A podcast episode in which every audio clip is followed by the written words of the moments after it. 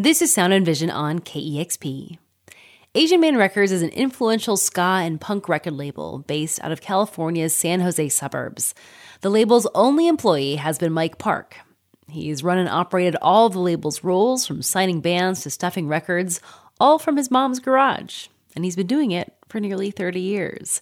KEXP's Dusty Henry spoke with Park to learn more about the label's history, the ethos that's kept it alive, and the band's Asian Man Records has broke along the way, including Less Than Jake and Alkaline Trio.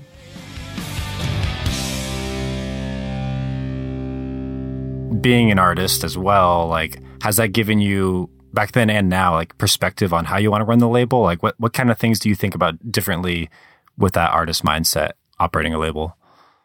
I feel like in, in my case, it's it's a lot different. Even like people who have independent labels, I think they really still strive for success, which they should. Um, success for themselves, success for their artists.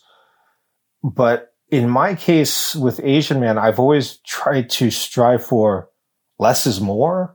Uh, and even having to scale back when I felt like things were getting too out of hand because Asian Man is just me. I think a lot of people have this wrong perception that we're a much bigger label than we are because we've put out some releases that have done well. So I've always just tried to keep it under the control of what I can do. I still am doing the mail order.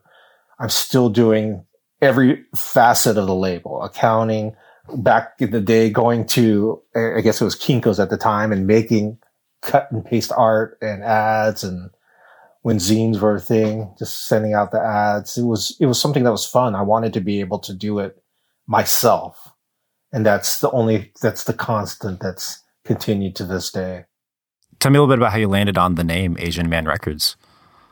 Uh, there was a Skankin' Pickle song called Asian Man, uh, and it's like tongue in cheek about the stereotypes of Asian Americans. I'm sick of people always telling me the dog shouldn't be eaten as a delicacy. Yo, it tastes good as a sandwich meat. Heck, I like it and it's low in calories. And when I started the label, I wanted people to know it was a person of color that was running the label. I wanted there to be a face behind the company instead of some uh, just random whatever Joe Schmo records. I wanted people to know it is an Asian American and as someone who was involved in the ska and punk scene, um, because there's not a, I felt and continue to feel there's very little representation for people of color in punk music. Yeah, and I've I've seen you talk a bit about that before, and and particularly how seeing like Fishbone being pivotal for you to see like POC musicians and spaces that have been often dominated by white bands, like do you keep that like when you're building the roster like is that something you're being intentional about? Like it seems seems so on the outside looking in but like how, how do you maintain that as, as a label? The main thing i think above anything is i want to work with good people above the the sound of the, the music above the um, uh, racial makeup of the band or anything. They've got to be good people. Like I, you could, you could be a band that I, if in my mind, I'm like, wow, this is going to sell so well. But if there's just one asshole in that band, I just can't deal with it. So that, that's the first thing. The second thing is I do take note if there is a person of color in, in the band, uh, admittedly, it'll pique my interest of like, okay, well, there's an Asian American in this band. I'm going to listen to this right now. And mostly it's usually bad, but well, uh, that's not saying because it's an Asian American. Just most people who send me their demos, it's just sure. Um, but I, I do listen to it. It'll go to the top of the list if I see someone who looks like me. Are you still operating out of your parents' garage, like your website says? Yeah, it's the exact same place. It's uh, it started off, there's a two car garage and I was started on one side of it. And I've taken over the entire garage now and the entire downstairs. And I built a, a storage shed in the backyard to, to house dead stock. so it's, it's, uh, it's cool. My mom, my, my dad passed away, um, a, a few decades ago, but my mom, uh, I think she really enjoys it. She's 86 now, but she still likes it's it's fun for her to see like bands come. You know, she likes seeing people with funny hair, looking hair show up and she always says the same thing to them. She says, you're a big star.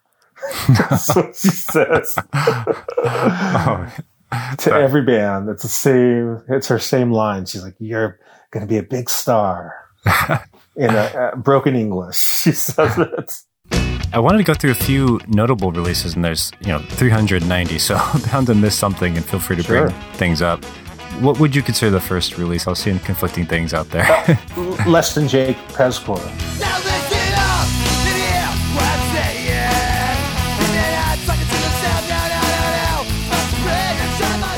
We had met Less Than Jake in Gainesville. They opened up for us. Gosh, I think probably the first time was maybe like 1993 or 94. And so I just asked them, I said, would you, would you let us put out your record? And they said yes. And that was it. It was pretty much, you know, again, no contracts. It was just like, we'll just split everything 50 50. And so, man, when I put that out, it was, ska was just about to explode. And so without even trying, that thing was selling like crazy. Uh, it was to the point where my my parents are both like very strict. Um, never happy with my choice of going into music. And so it wasn't until I started selling, like Less Than Jake in particular, was bringing so much money where my dad was seeing the checks where he was just like, oh, well, maybe this is okay that he's doing this.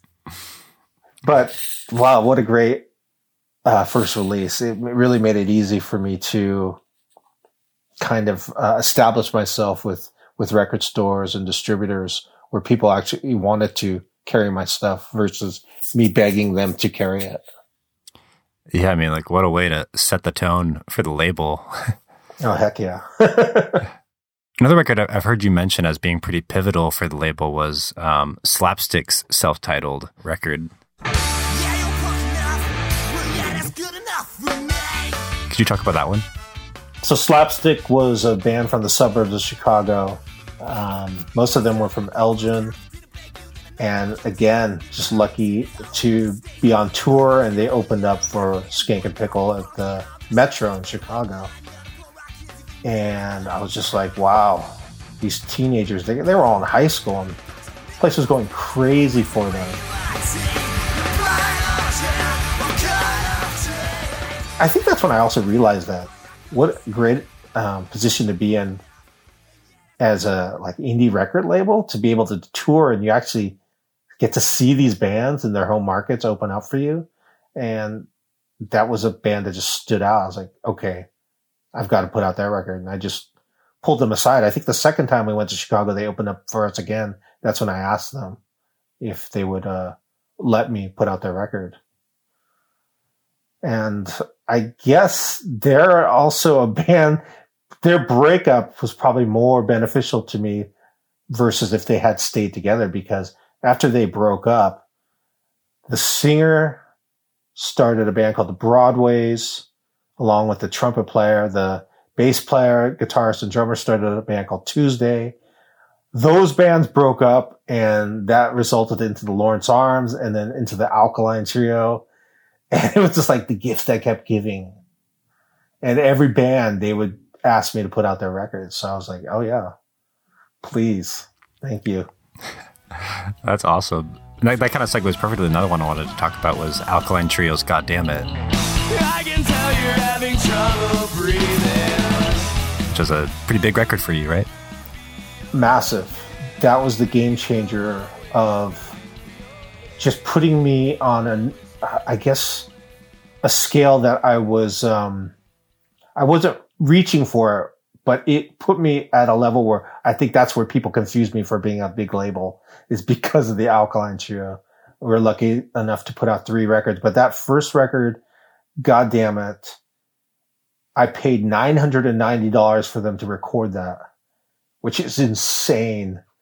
And at the time, Dan, the bass player, was still in Tuesday, and he had he was leaving for tour, so he actually recorded the backup vocals before the lead vocals, which is unheard of. No one does that.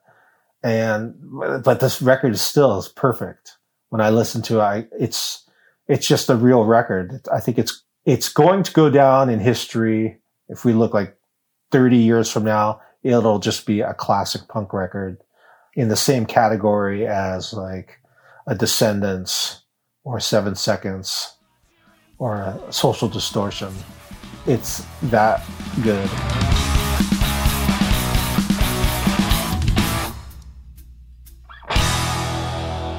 I would say it's my favorite record I've ever put out. And it sounded like the band wanted to put out another record with you after they were major label like talks stuff, right? Yeah, so their second record is called Maybe I'll Catch Fire. And maybe I'll catch fire. And they had been offered a deal with MCA, I believe it was MCA.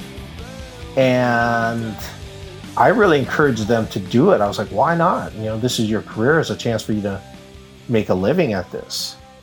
And they said, "Yeah, we just we just want to put it out with you." And so I said, "Okay." Thank God they did. My goodness, it really helped me because I definitely went into a lull for a few years in the, uh, I guess, uh, early 2000s. And that, that Alkaline Trio catalog really carried me through those dark years. Testament to the bonds you're making with all these groups. Yeah, no, for sure. But those those dark years were because I was getting older, and as I was getting older, I kept putting out bands that were my age. so it's just like you know, sales are mediocre at best, and it took me a good like look in the mirror of like I got to start going to shows again, like the DIY shows, and so I I started going to house shows all over the Bay Area, and that's when I I feel like the second birth of Asian Man came through with bands like Andrew Jackson Jihad. They're now AJJ. I could go off the deep end. I could kill all my best friends. Bomb the music industry.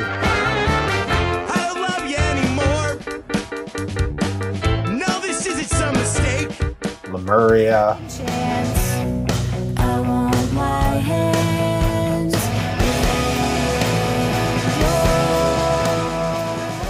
Joyce Manor sh- shortly after that. But I'm a constant headache. A 2001, they try to make you regret it. You tell, no, not this time. That was a very exciting part of Asian Man was being able to like really recreate the branding, if that makes sense, or not recreate it. At least me like starting going back to shows, like being the oldest guy. I was always weird. Like, okay, I'm the oldest guy here at every show, but finally feeling comfortable with it and being part of that uh, DIY scene again. And yeah, I mean, you'll be coming up on like the 30th anniversary of Asian Man Records in a couple of years. Like, is this a thing you want to keep going until, you know, we all eventually meet our end? I guess that sounds morbid, but like, is it, you, you want to keep it going forever? Do you see an end to the, to the label? I don't, as long as it, it continues to be fun. If it's no fun, then I, I don't want to do it. Um, I was just offered recently a couple months ago, a, a big label offered to buy it for $3 million. And I was like, God, that's a lot of money. But at the same time, it's like, why? What do I get? What am I going to do with that money? It's not, it, it, it really doesn't serve a purpose. I live such a simple life. So I, I actually enjoy what I do. So I, I think putting a price on this doesn't make any sense. But if it's no fun anymore, then that's when it stops. But it's awesome. It's still, it's still super rewarding to work with, work with bands and seeing their growth and seeing the joy in their face when they have the first, uh, like 12 inch vinyl in their hands as their first release. That, that's what I really enjoy. That was Mike Park talking about Asian Man Records with KEXP's Dusty Henry. And that was Sound and Vision. Please take a moment to subscribe to this podcast, rate it, and review it. KEXP is a listener funded station. Consider giving a one time $20 donation to support Sound and Vision at kexp.org slash sound. Thanks for listening.